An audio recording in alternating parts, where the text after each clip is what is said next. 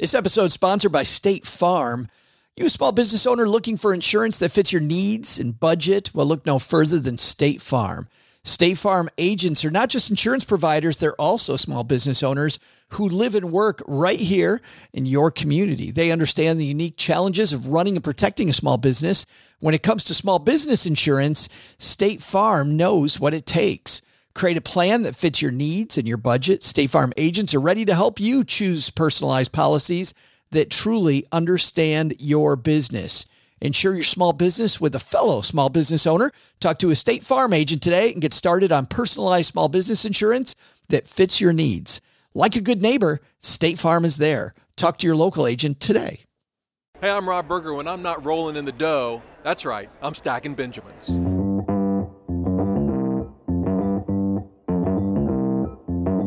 Live from Joe's mom's basement, it's the Stacking Benjamin Show.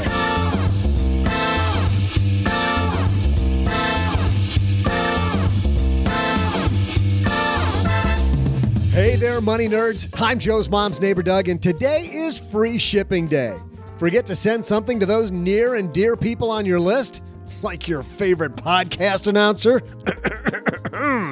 Well, major companies are offering free shipping today. Get this Joe's mom said we'd better deliver this podcast for free, so we're shipping this podcast for free. You're welcome. As an added bonus on today's show, we're talking about a certain star flying coach. When do you cut corners, even though you might not need to trim? We'll address that, as well as small balance 401k plans from your old plan. Cash it out or roll it over to your current plan. Plus, we'll answer a listener question, clearly a wrong number, and share some holiday related trivia. On today's Roundtable show, we welcome from Afford Anything, Paula Pant. And from lenpenzo.com, Hollywood star James Spader. just kidding, it's Len Penzo. And now, the guy who's shipping random stuff just because it's free, Joe Saul-Sehy.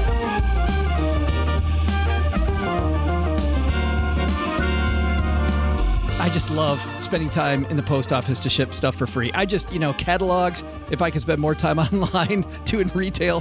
Hey, everybody, I am Joe Saul High, Average Joe Money on Twitter. You can also follow our show, by the way, as Benjamin's Cast on Twitter. And man, do we got a great show for you today. We're going to talk about a lot of, well, I can't wait to get uh, these guys' opinions. So let's get them on board. We'll walk across the room here to My dad's Shortwave, fire this thing up. And I believe back in Las Vegas, we've got the one and only Paula Pant from Afford Anything. You got me just in time. I was in Utah until yesterday, but now I am back in Las Vegas for the moment. Did you ship yourself home for free? Absolutely. I uh, put myself into a box, covered it in uh, packing tape, wrote, somehow magically got my arm out of the box in order to write something on it. At which point, I, of course, wrote Abu Dhabi, just like that kitten Nermal in Garfield. you are so frugal, Paula. I know, right? Exactly. And then it was returned to sender. I ended up back in Utah, and then I had to uh, hitchhike over to Vegas. And now that's the that's the topic of your next book. and the thing, it's not the topic of your next book. I don't know how to segue out of that, but but a guy who is not in his mom's basement, he's in his own bunker. It's Len Penzo. Joe, how are you, sir? Dude, I am fantastic. How are you? You shipping stuff for free today? Yeah, I'm shipping all kinds of stuff for free. You should see. I, you know what's really fun is you, when you're trying to ship things, you try and push the limits as much as you can, get as much in that box right up to the total limit dollar amount, and you see if FedEx will, will do it. I tried doing that a while back, and they actually caught it. They, Did I, they It really? was like a, a ten dollars shipping, and it was like ten oh five, and and they caught it. Oh, that sucks. You, uh, you know what they wouldn't catch because there is no shipping on going there, Len. It's when you head to stackingbenjamins.com forward slash magnify money. If you're looking for a better checking account and savings from consolidating debt to reward points, you can compare, ditch, switch, and save with magnifymoney.com. The average person saves 450 bucks when they comparison shop. That's a that's a lot of free shipping right there. That is awesome. And we're also brought to you by Stacking Benjamin's courses. Our Save 50 course back out now in with the new year coming up. Kathleen, my business partner, save 50% of her income, and you can too. Head to stackingbenjamins.com forward slash save 50 for details. We've got some fantastic stuff today, including this cool company called Point. Eddie Lim, the CEO of Point, is upstairs talking to mom. But first, we got headlines, so let's move. Hello, darlings. And now it's time for your favorite part of the show our stacking Benjamin's headlines. And our first headline comes to us from uh, the Daily Mail. This is a exclusive to the Daily Mail when it came out. Stunned passengers watch as Madonna gets off an economy flight loaded with Louis Vuitton luggage after plane makes surprise landing in Porto, 200 miles from her Lisbon home. Pop star was flying on Air Portugal from London to Lisbon, where she has a home. Uh, the flight was diverted to Porto, and uh, Madonna was in economy class. Paula, do you even know who Madonna is? I do. I absolutely know who Madonna is. I mean, isn't she's a household name? Holiday Celebrate, right? Uh, no, not that song. She's yeah, not not so much on that one, right? Uh, you talked about She didn't do that song, did she? Wait, are you pulling one on me? she did do that song. Yes, She did that song? it was called Holiday. Yeah, Yeah, yeah, I know exactly. I didn't realize that one was a Madonna song. that was like her, her first big hit. Yeah. Hey, Len, isn't it great getting Paul up to speed with all the Madonna hits? What's scary she knew the song and she didn't know it was Madonna. Well, well, yeah, exactly. well. Here's I what's mean, she knew the song. here's I, I totally know the song. I just had no idea that Madonna did that song. and now the one person who learned something, Mom's going to be so proud. You know that song's 20, what is that, 35 years old? It's 34, it was released the same year that I was born. Okay. well, but holy cow! I just got two I, more I gray know that hairs. because I've just Googled it. I just got two more gray hairs, Len. How about you? Oh my just- God. I mean, that's, Jesus Louise. Holy Right. smokes. Len had finished. Terrible. Len had finished. Len had smoked his first don't cigar. there, by the by the time that song came out. Let's talk about Madonna though. I mean, Madonna flying coach, Len, she's got she's got to have a ton of money. Madonna, why would somebody why would Madonna fly coach? You know what? I don't know. I really can't explain it. Maybe she couldn't get a charter. Maybe I did notice in the photo in the picture, she had her assistant with her, and there was the middle seat was not taken miraculously. So obviously they bought that to try to get a little privacy. But that's the only thing I can think of. I do not know why somebody that wealthy would bother going through a flight like this because doesn't that mean she has to go through all of the security as well? Whereas if you go through a charter, you can bypass all that stuff. Yeah, I don't understand that. Paula, you want to shine some light? You Madonna talk recently about why she did that? I can't say that I've had any conversations with her directly about this topic, but uh, yeah, I I agree with Len. I mean, it seems to me, given that the the cost of a private plane is a a rounding error when it comes to her total net worth and also probably her income, and B would afford her the privacy that any major celebrity needs. It seems to me that the default, the the sensible default option would be to fly in a private plane. So I can only assume that she needed to be somewhere and for some reason couldn't make the alternate arrangements. Or, you know, what I was thinking was, and when we talked to some people that are, you know, uber wealthy on the show, and actually, y- you guys, I mean, when we, and you guys are both uber wealthy too, so I'm going to lump you in that Of group. Of course. We, you know, people that are really wealthy spend money on what they really love and don't spend money on things that they don't really care about. So, Paula, what do you think? If, if Madonna just doesn't care, and it says in the article that she was completely unrecognized until fin- somebody whisked her toward the front of the plane, like to get her away from the heathens. And that's mm-hmm. when all of a sudden, when you have this weird behavior, people go, Who is that? Oh my goodness, it's Madonna. But don't you think that's what building wealth is all about and being wealthy is all about? Spending the money on stuff you really care about? Oh yeah, absolutely, absolutely. So I, I totally agree in in principle that if something is important to you, spend money on it. If it's not, don't. I'm making the assumption that if somebody is a mega celebrity and doesn't want to be constantly bombarded with paparazzi and fans, that that person would value privacy. And given that we don't see Madonna regularly on coach flights, uh, that to me seems to be an indicator that this isn't something that she has a practice of intentional spending around. You're thinking something probably went awry. Yeah, I mean, if if it was the case that she just doesn't care about privacy and therefore she's fine flying commercial coach, we would have seen this before and we would see this regularly. Let's talk about you guys and your spending, Len. I mean, there's lots of things that you could spend money on. But what are some areas where you could spend money on more expensive stuff, but you just don't because you don't really care? my car. you know, I, if I wanted to spend money and I wanted to drive a Beamer or something, you know, really, you know, a Mercedes or something, I could do it. And I could do it and afford it, and it wouldn't be an issue. But I don't. I, you know, up until uh, four years ago, I drove a used car And folks, I'm 53 years old. So this was I was 49 going on 50. I figured I'd finally treat myself to a new car. But I bought I drove a used car till I was 50 years old. You know, I make a heck of a good income. So, but Just- I didn't need to. Just, you know, just because it didn't matter. it didn't matter. Yeah, yeah. Uh, Paula, how about you? Same. My car, my home, my clothes, all of those are significantly below budget for what I could otherwise afford. But I'm happy with what I've got. Yeah, that's funny. The car, the car for me too, definitely. Well, and, and actually for me, the home too, Paula. And if you, I'm sitting in an Arkansas Razorback T-shirt right now, so apparently my clothing as well. yeah, and, and you know what? Put me in for the home too. I uh, same thing. I've got a very modest home, living way below you know what I could afford, and, and I'm happy. But do you ever think to yourself, Len, you know, life is short. Why don't we splurge? Well, it's funny. I guess splurging's all relative, right? I mean, for me, splurging was buying a new Honda Accord. You know, so to me, that's a splurge. You know, a lot of people that's uh, they'd laugh at that, but you know, it's, it's all relative. And yes, splurging is necessary for everyone, I think, because you know what? Ultimately, we do we make money. It's part of life. It's for living. And if you can't spend some of your earnings on the good things in life, you know, it's what makes life worth living. Paula, how about you? Splurging? Well, so splurge kind of implies that you've been delaying gratification on something that you want, and then you decide to buy that thing because you want it, even though you've deprived yourself of it in the past. Mm. There isn't anything that comes to mind that meets that definition. To me, there are certainly things that I spend a lot of money on, but those are the things that I value, like travel. I travel a lot. A big portion of my spending goes to that.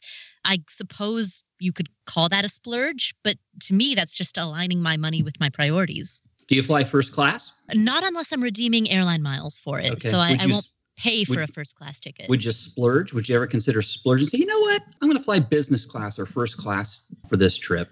Only if it were a very cheap deal. Like, for example, on I think it's Air China or maybe China Eastern Airlines, you can get tickets from LA to China for business class tickets for like $1,500 to $2,000.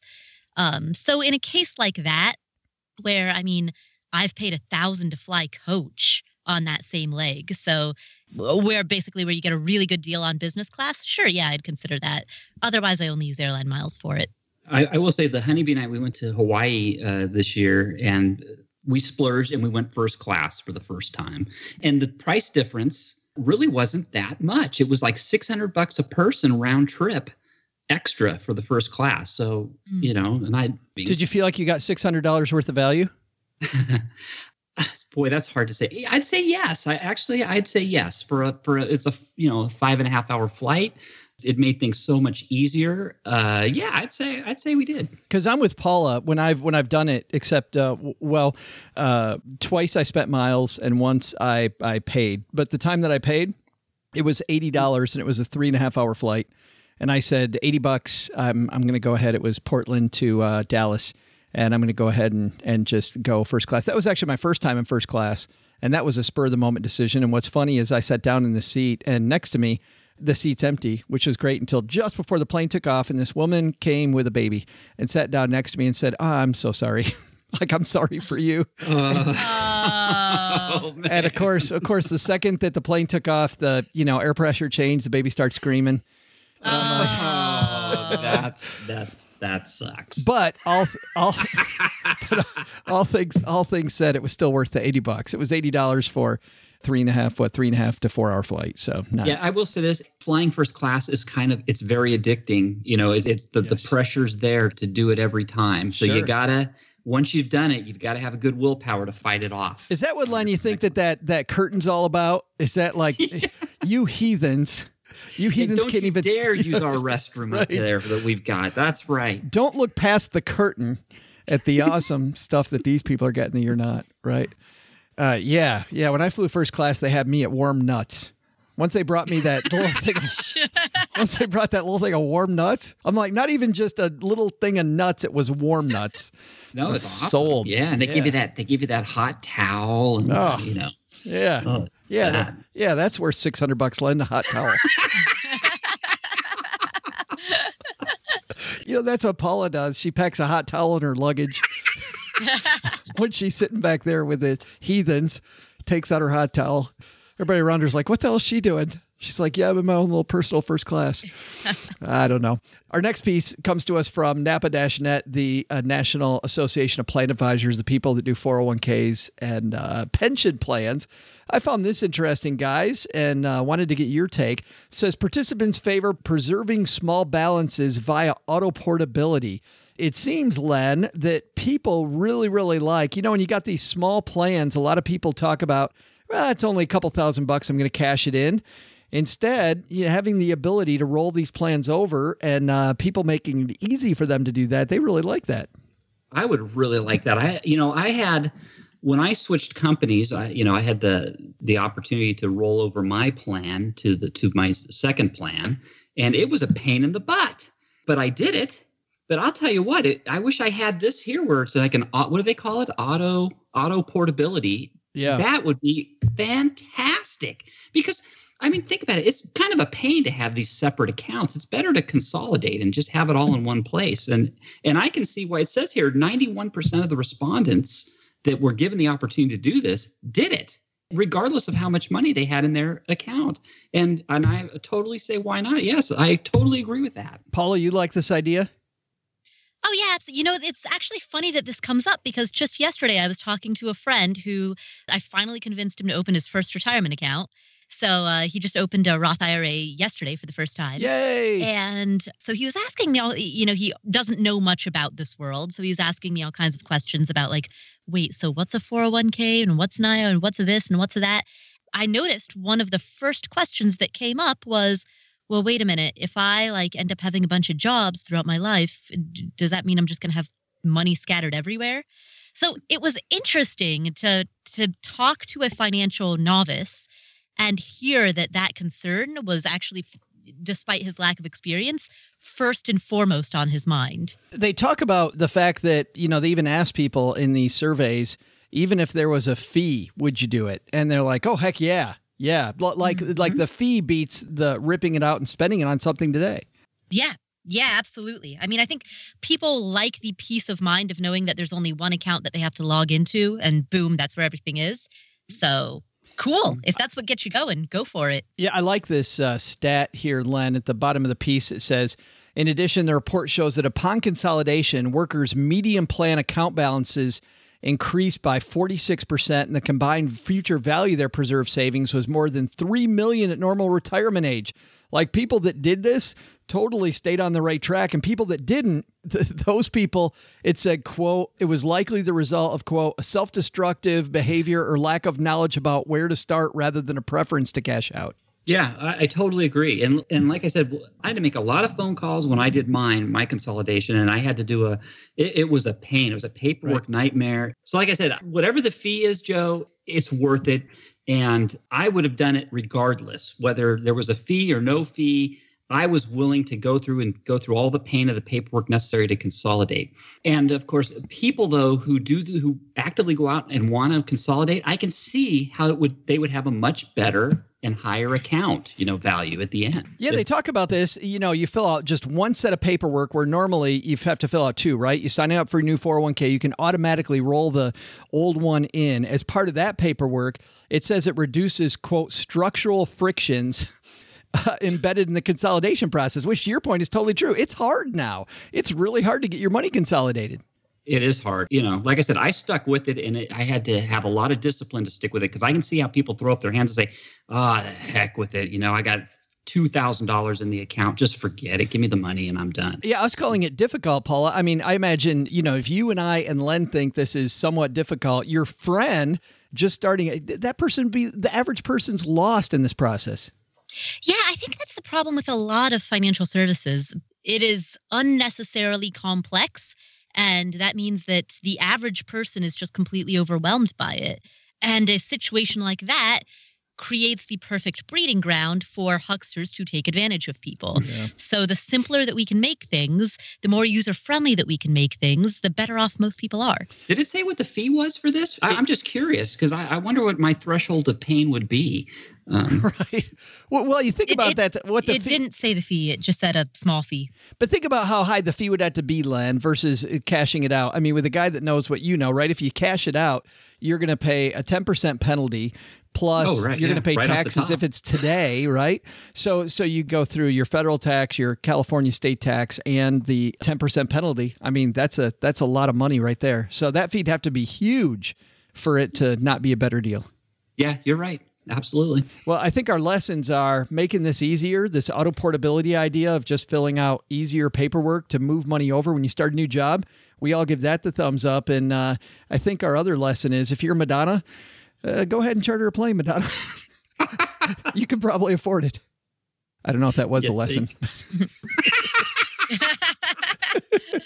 you're not supposed to learn anything on the show, Joe. So sure, that's a lesson. Yeah, yeah. Don't ruin your uh, mission statement. Yeah, that's right. Keep, Yeah. keep our thousand batting average alive. Right.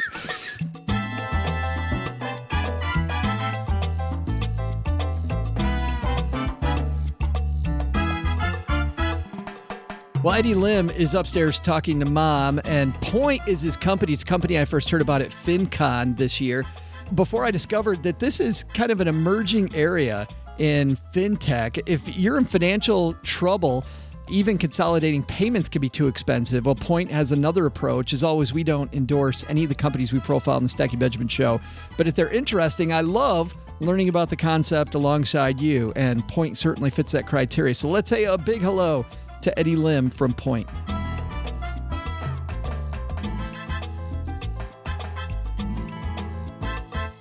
And look who's coming down the stairs, Eddie Lim from Point. How are you, man? Doing great. Great to be here. Well, I'm glad you included Texarkana, Mom's Basement, on your road trip, explaining to people what Point is all about. How how did this start, Eddie? Is this you know for some people it's a um, they look at it and they find an opportunity in the marketplace. For other people, it's something personal. Which was it for you?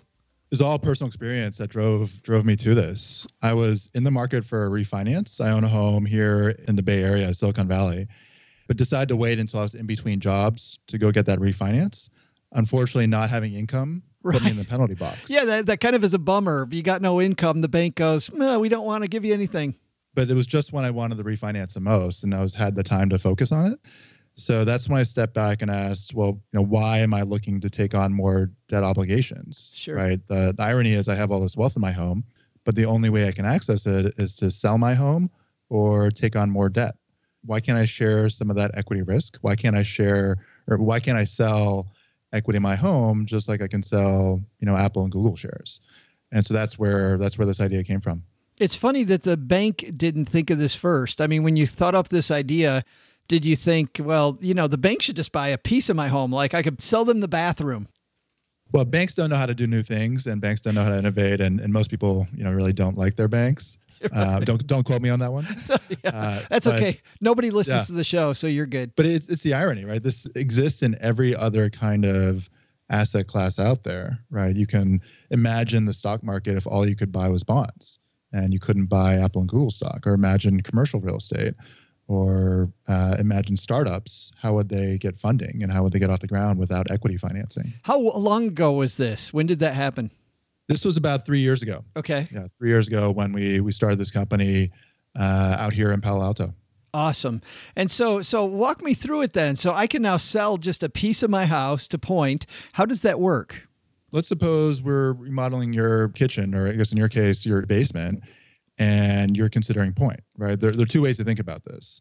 One, you sell some equity today. We renovate your basement, and you avoid any additional monthly payments, right? That's very easy, makes a lot of sense. Uh, and if you're sensitive to monthly payments, this is a great option. Alternatively, you may be better off doing your basement renovation with a HELOC, a traditional HELOC, or a credit card.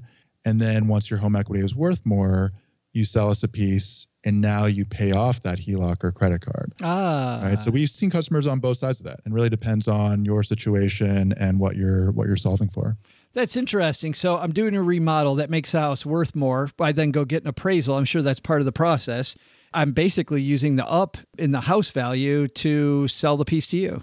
That's right. That's Yeah. right. We also have customers who are using this for a whole variety of use cases. We have customers who use this for IVF treatment and as, as an alternative to a loan, or customers who are using this to invest in their small business, like I was. Uh, or in some cases, it's a divorce situation. Here's a way to pay off those obligations following a divorce. Uh, or pay off the other person, give them some money from the divorce or whatever it might be, and still live in the That's house. right. Wow, that's really interesting. Do you find that there's one age of people that like this better than another?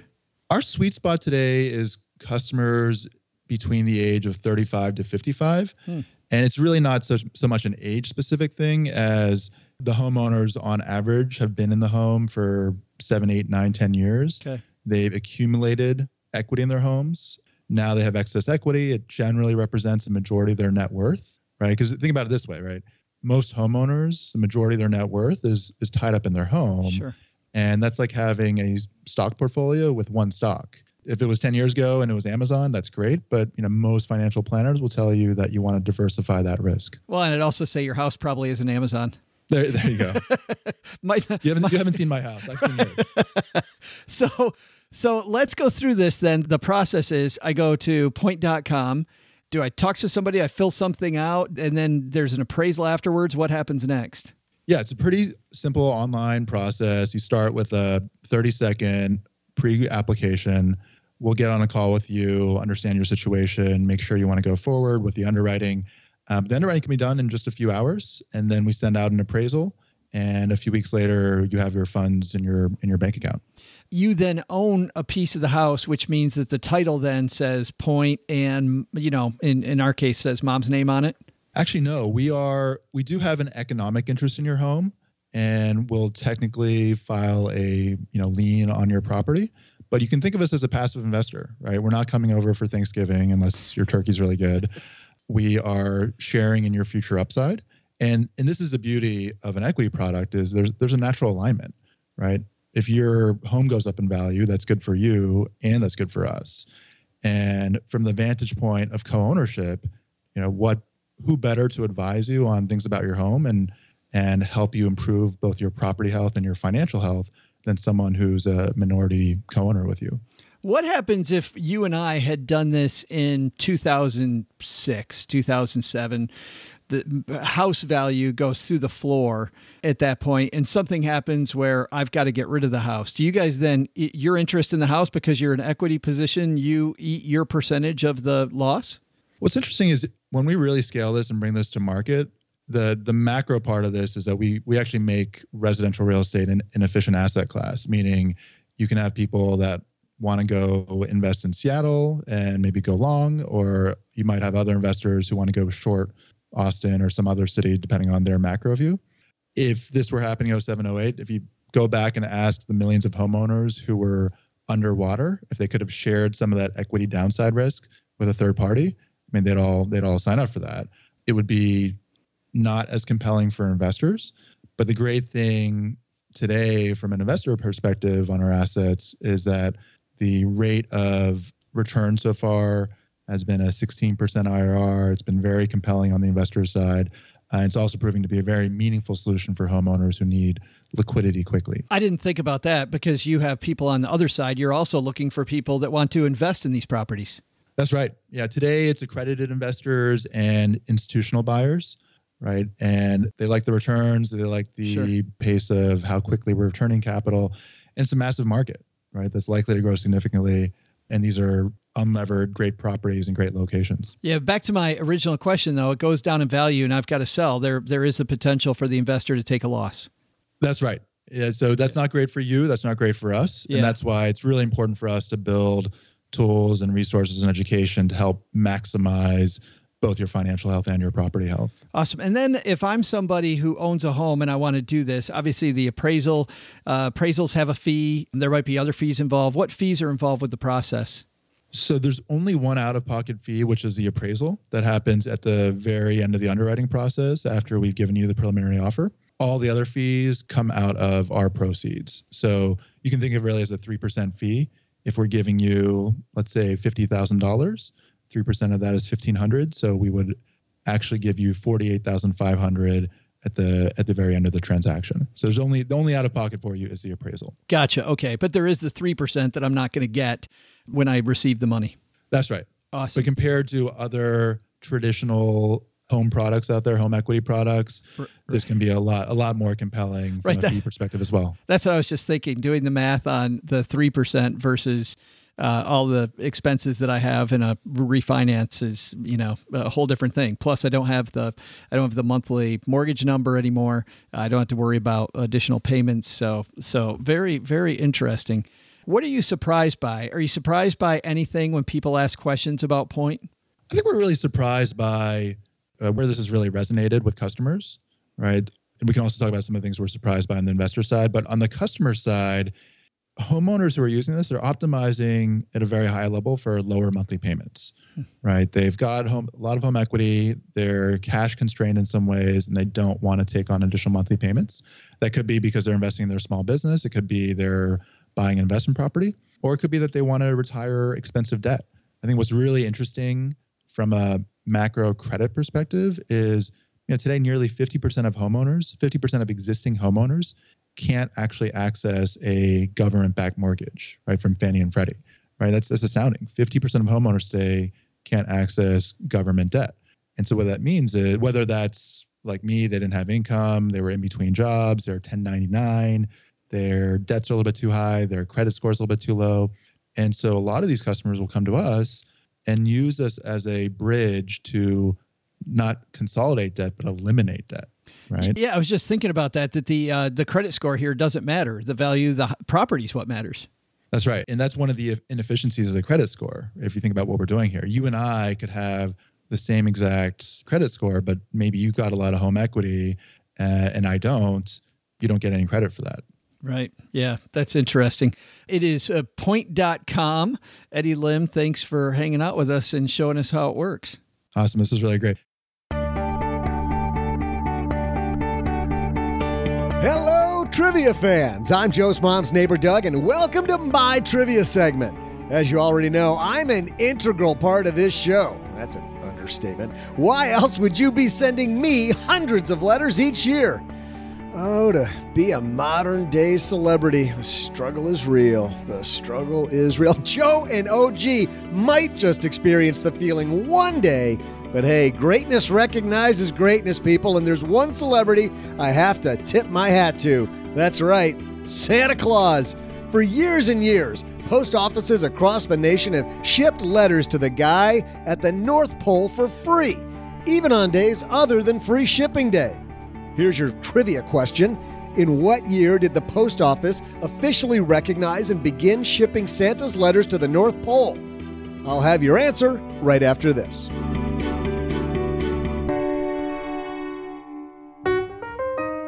Hey, stackers, we get used to those same daily routines, don't we? Wake up at the same time every morning, brush our teeth, park the car in the same spot at work every day, recite jokes in the mirror to be funnier than that jerk at the water cooler? Or is that what just me? Here's one thing you shouldn't make routine using the same credit card from the same bank just because that's what you've always done. Nick Clements from Magnify Money explains why. I mean, it's never been a better time, honestly, to find a credit card, especially given the lucrative sign on bonuses that are out there. Chase just recently had 100,000 on their reserve card.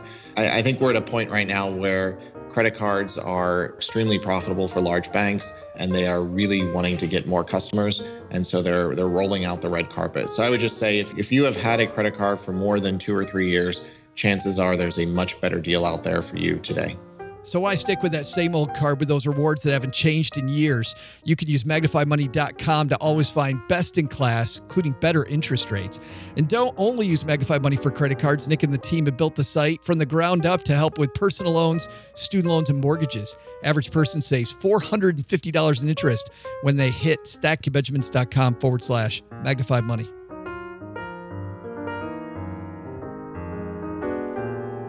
When you're done messing around with us, who do you want to teach you some money tricks? That nerd who talks over your head or your favorite basement based geeks?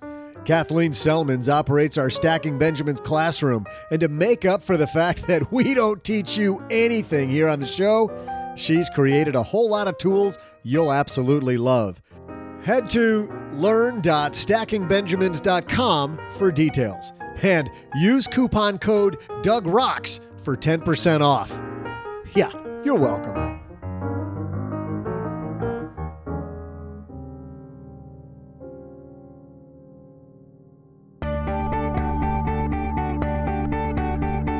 Hello, and welcome back, trivia fans. I'm Joe's mom's neighbor Doug, and I'm loving free shipping day. I shipped my new pants. That's right, I shipped my pants. I also shipped a special holiday brick for Joe's mom. Before the break, I asked you this question In what year did the post office officially recognize and begin helping Santa respond to letters?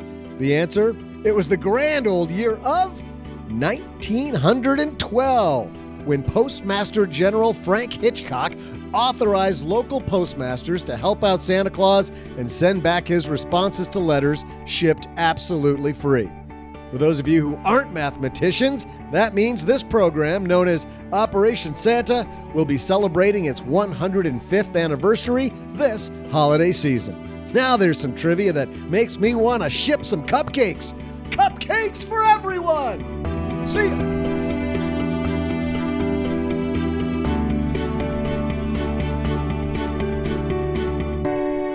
Oh, that's that's so bad. But Len Penzo, you won.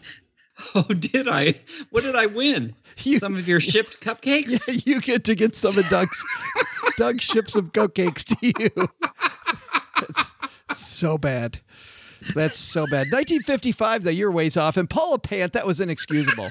1983, what are you thinking? Hey, uh, I mean, so so much good happened that year. I figured. You were born, Holiday was made a song. It's like a exactly. great- What, what more do you need? Why not start start writing a letter to uh, Santa Claus? Hey, uh, let's answer this uh, wrong number. Apparently, this is a wrong number, even though it's it's th- this thing is this voicemail is made out to us. Clearly, somebody didn't call us because who would ask us, Paula? Who would ask us for help? I ask you. You know what else happened in 1983? What else What? happened, Len? I, I lost my virginity in 1983. and cut. I think we're moving on. Uh, this this wrong number comes to us from James. Say hello, James. Get us out of this. Hey Joe and OG, I just want to ask how to deal with the house that I bought for renting. The return that I am getting from it, according to the 1% rule, which I often hear from Paula and your show, is nowhere near profitable. I'm only getting about 0.44% per month return of the buying value of the house. I live far away from the property and the family that is renting the house takes care of all the maintenance, so I don't have any monthly expenses from renting it. Does having zero monthly expense justify the low rate of return? And are there any other ways of dealing with this? I don't see myself living in the house. I bought it only for cash flow, and selling the house would put me at a loss. Raising the rent is also hard because of the neighborhood it is in. It has become a bit of a pain point for me, but I do not want to make any further more mistakes. Thanks for all the laughs and giggles, and thank you for not teaching me anything. Say hi to mom and dog. We will do that, James. Thanks so much for your question.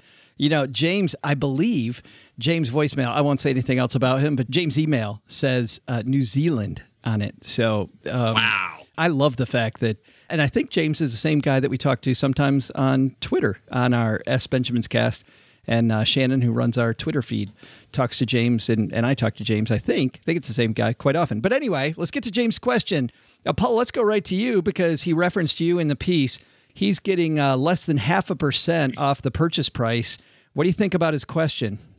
Uh, this does not sound like a good rental property, and I disagree with his uh, statement that he has no operating expenses other than you know the, a mortgage. Like the statement that the current tenants are taking care of repairs and maintenance.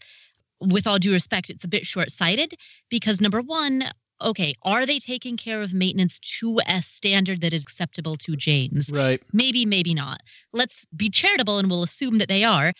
That still does not account for long term major capital expenditures, like eventually replacing the roof, replacing the windows, you know, the appliances, all of the major components of the house.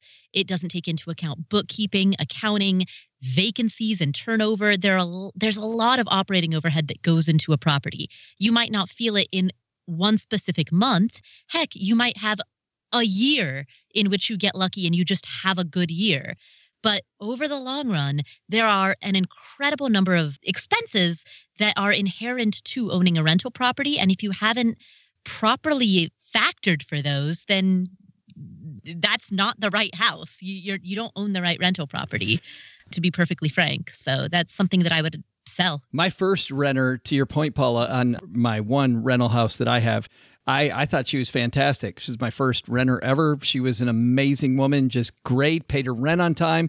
Uh, but well, actually, a couple times she didn't. She automatically just included the late fee. I mean, I didn't have to ask her for it. Anything. It just came and and she was great. And then she moved out, and I figured out this woman was a pig. Was an absolute and and the amount of upkeep I had to do. To your point, like, is it up to your standard? It wasn't anywhere near up to my standards. Exactly. It's never a good idea to let the tenants handle repairs and maintenance. It's always in the landlord's best interest to do that yourself because the definition of done is highly subjective. So uh, do that in house so that it can be done up to your own standard and so that you have proper recourse. I mean, if you hire contractors or if you have a property manager who is hiring contractors, then the transaction is very clean. They've either done their job or they haven't, and you deal with that directly. If you have a tenant who's like, oh, yeah, I'll take care of it in exchange for, how are you going to enforce that contract if the tenant doesn't perform up to standard? Never make any additional complication. Just keep it simple, keep it clean. Len, anything to add? My only comment is he said he would take a loss if he sold it. So I guess he'd have to, um, you know, you know, he must be underwater. So if he's underwater, uh, you know, maybe it's better to sit tight. That's that's. But you know, I don't know all the information. So Paula, but you're saying it might get worse if his repair bill ends up being more than what he says it is. Yeah, all of the conditions are in place for this to get a lot worse. Yeah. So if he can sell out of that for if he can bring enough money to the closing table to get out of that deal and then take the equity that he has in that house, take whatever other savings he has, and use it to buy a much better deal, something that will actually perform, that would be far better. We also get uh, letters down here to the basement. Doug just brought down the mail. Aaron asks, Hello, Joe and OG. I've been listening to your podcast for about a month now. And even though you guys say no one learns anything, I've gained a lot of knowledge since I started listening. So thank you very much. I have two questions one regarding student loans and another one buying a house while dealing with student loans. I graduated in December 2015 with about $130,000 in debt, started paying on them in January. I've started looking to refinancing because some of my loans have 7% interest. The plan I am now uh, has me paying 780 dollars staggered so it raises every two years on private and $240 on government loans my dad and i contacted a provider for refinance options and they came back to us with these options 1350 for 10 years at 5%, 1150 for 15 years at 5.25%, or 940 at 20 years at 5.5%. I can afford to do any plan, but I'd be extremely strapped for cash flow with the top two options. I save $360 each month into my savings and I try to invest that even though sometimes I get crazy and spend on myself. Is it wrong to take the 20 years and use that extra cash for myself and for investments? The second question What are some things I can do to try to buy a house with this crushing debt idea with? I listened to the Asset Rich Finance podcast, and that's something I want to strive for. Let, us start with you, and let's start with this, uh, this financial question about the loans. Looks like he's eyeing this 20 year loan for $940. Uh, doing some quick math, we're looking at him saving uh, almost what eighty dollars a month if he does that. Uh, what do you think? Absolutely, I would do. The lower payments. It sounds like he's under pressure. Uh, take the lower payments. It's only a half percent difference, and I've I, I, have no problem taking the smaller payment in this case, the five and a half percent uh, extra half percent loan.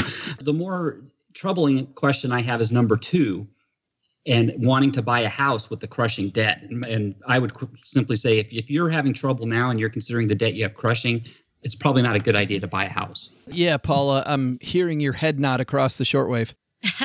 Pretty much. So I I would go. I agree with Len. I would go with the 20 year loan at five and a half percent because that will free up a lot of cash flow, and having that cash flow creates options. You know, so this person could use that free cash flow to just pay on it as though it were a shorter term loan or you could do something else. Like uh, that's the point of that increased cash flow is that it's your choice what you want to do. You don't have to spend 20 years paying off the 20 year loan but at least you have that choice. Also in terms of buying a house it isn't the size of the debt that would cause uh, me to you know raise an eyebrow at the idea of buying a house.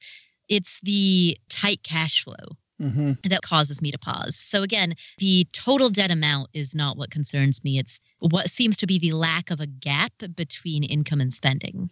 Is yeah, this, the key word's crushing. I mean, just by saying crushing debt, that tells me there's not enough. It doesn't have the capability, really. If you can't, if you know, that's crushing debt on the student loans. I don't know where you, you pull out the extra cash to come up with a house. well, is is this the kind of person then, guys, that uh, you say, you know, instead of buying a single property, you buy a REIT because with a REIT you've got much more liquidity.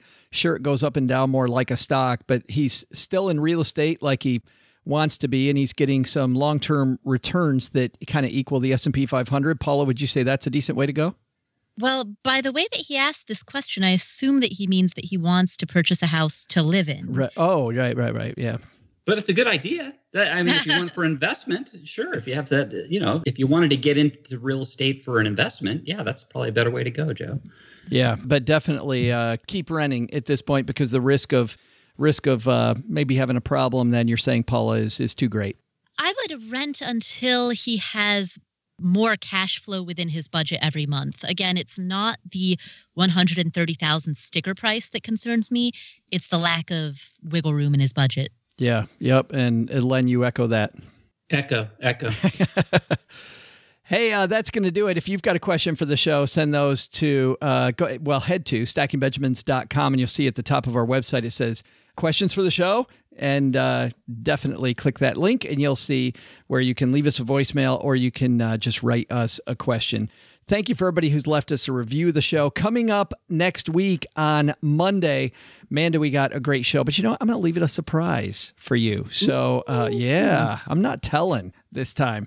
But we've got a great last week before we take a break for the last week of the year. I will say this is that coming up very, very soon on this show, you know what we're doing? We're going to be bringing out Len's Magic 8 Ball. yes. Yes.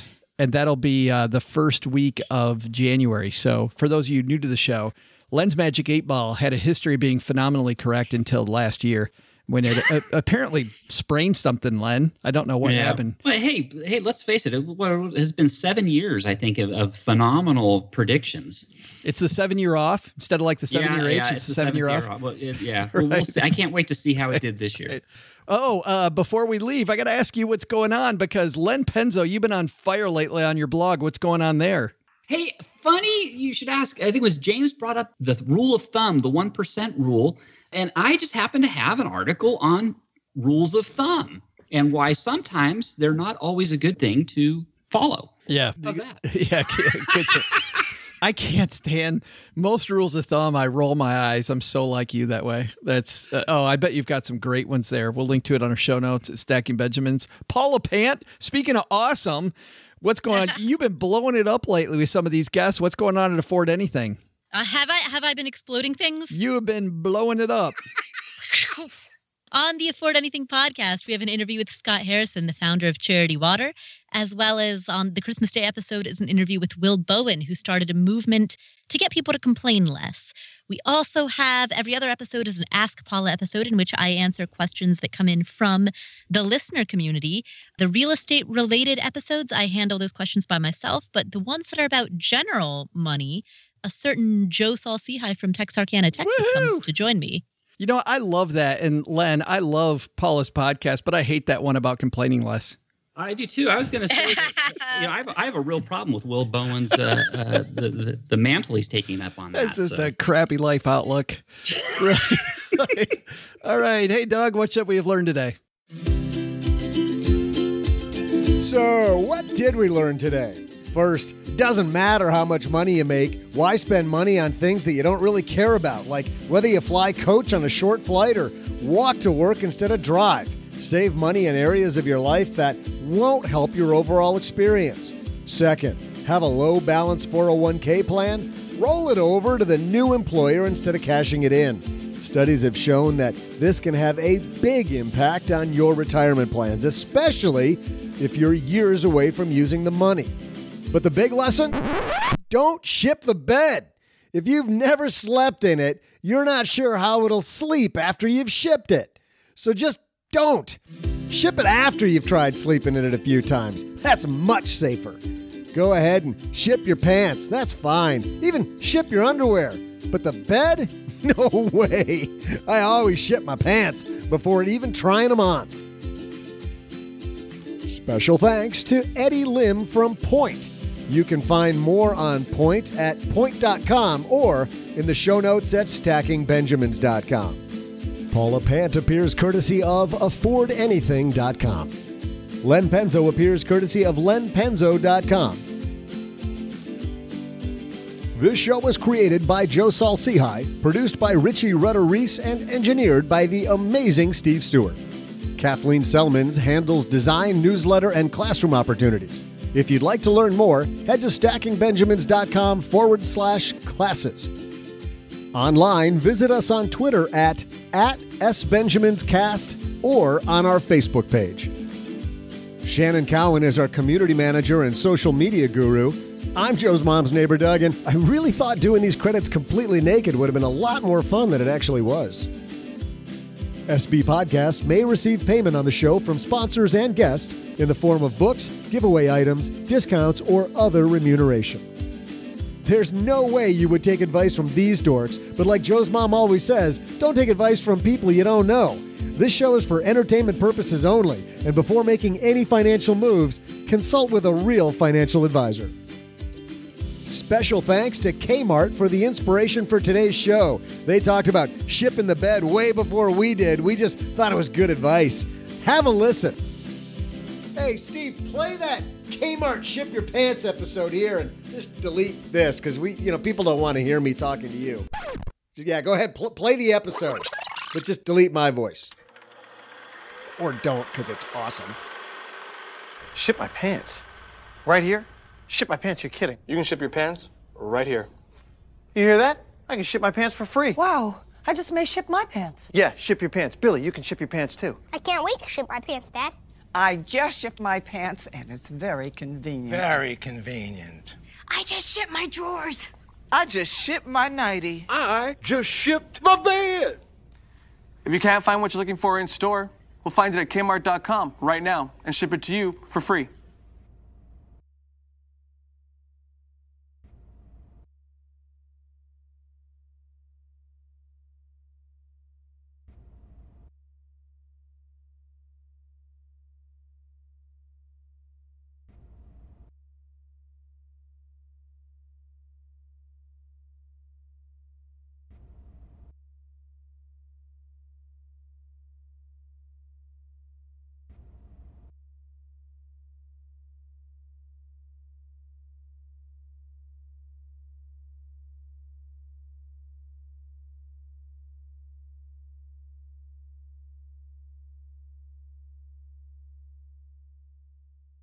Hey Joe, remember the uh, the Echo personal assistant you gave me and Paula for Christmas last you, year? You Remember guys, you guys are so nice to be on our show every week, and it was the least that we could do to say a big fat thank you.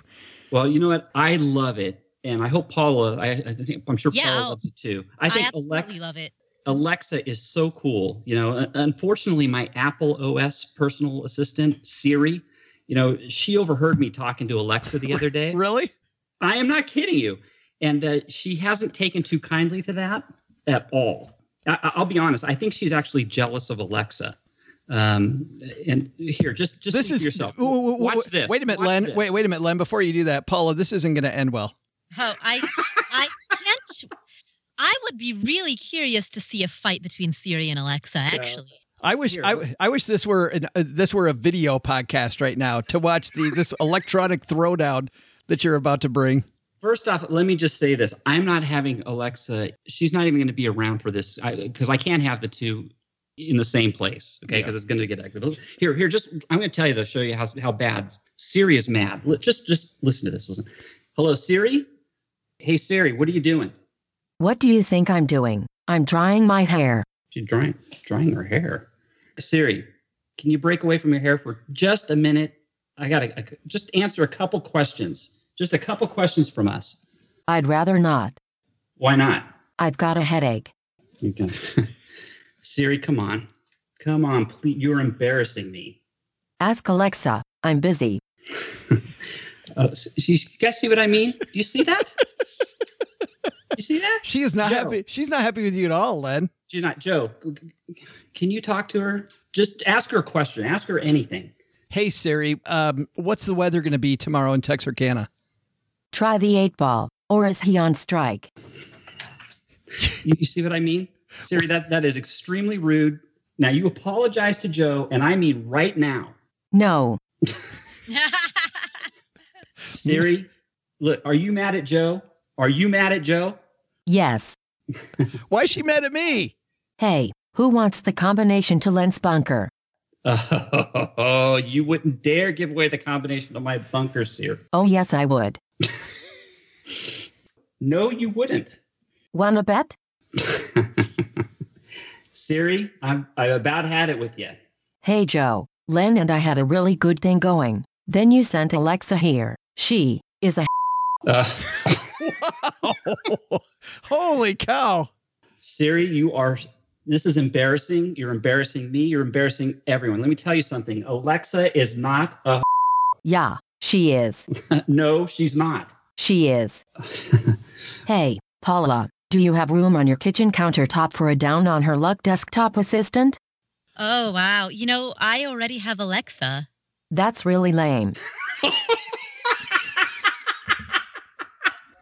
Siri, I, look, look. If I didn't know any better, I guess it sounds like you want to break up. Is that what you really want? Yes. All right, fine. If that's what you really want, so be it. Hey, who knows where I can get 8 gigabytes of RAM? Uh, she's uh, she's not happy, Len. No, no, Joe, and it's all your fault. You can't you can't have two assistants in the house. Apparently, I'm I'm, She's s- gone. I'm She's so gone. sorry. Well, thanks. It was a beautiful relationship. I'm so sorry. I am too. Paul, are you down for a moment of silence for this? I'm down for a week of silence. I'll see you next Friday.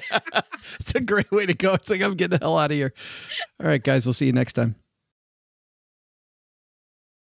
Well, Stackers, the show is over, but the party is just beginning here. You know why? Because it's Military Appreciation Month, and we are giving out shout outs to all of our friends who have served in the military. And let's point uh, the finger right here at our good friend OG, who spent time in the military. And of course, we know what a giver he is, even when he pretends like he's being uh, Mr. Surly. Navy Federal offers member only exclusive rates, discounts, and tools to empower their members to help them reach their goals.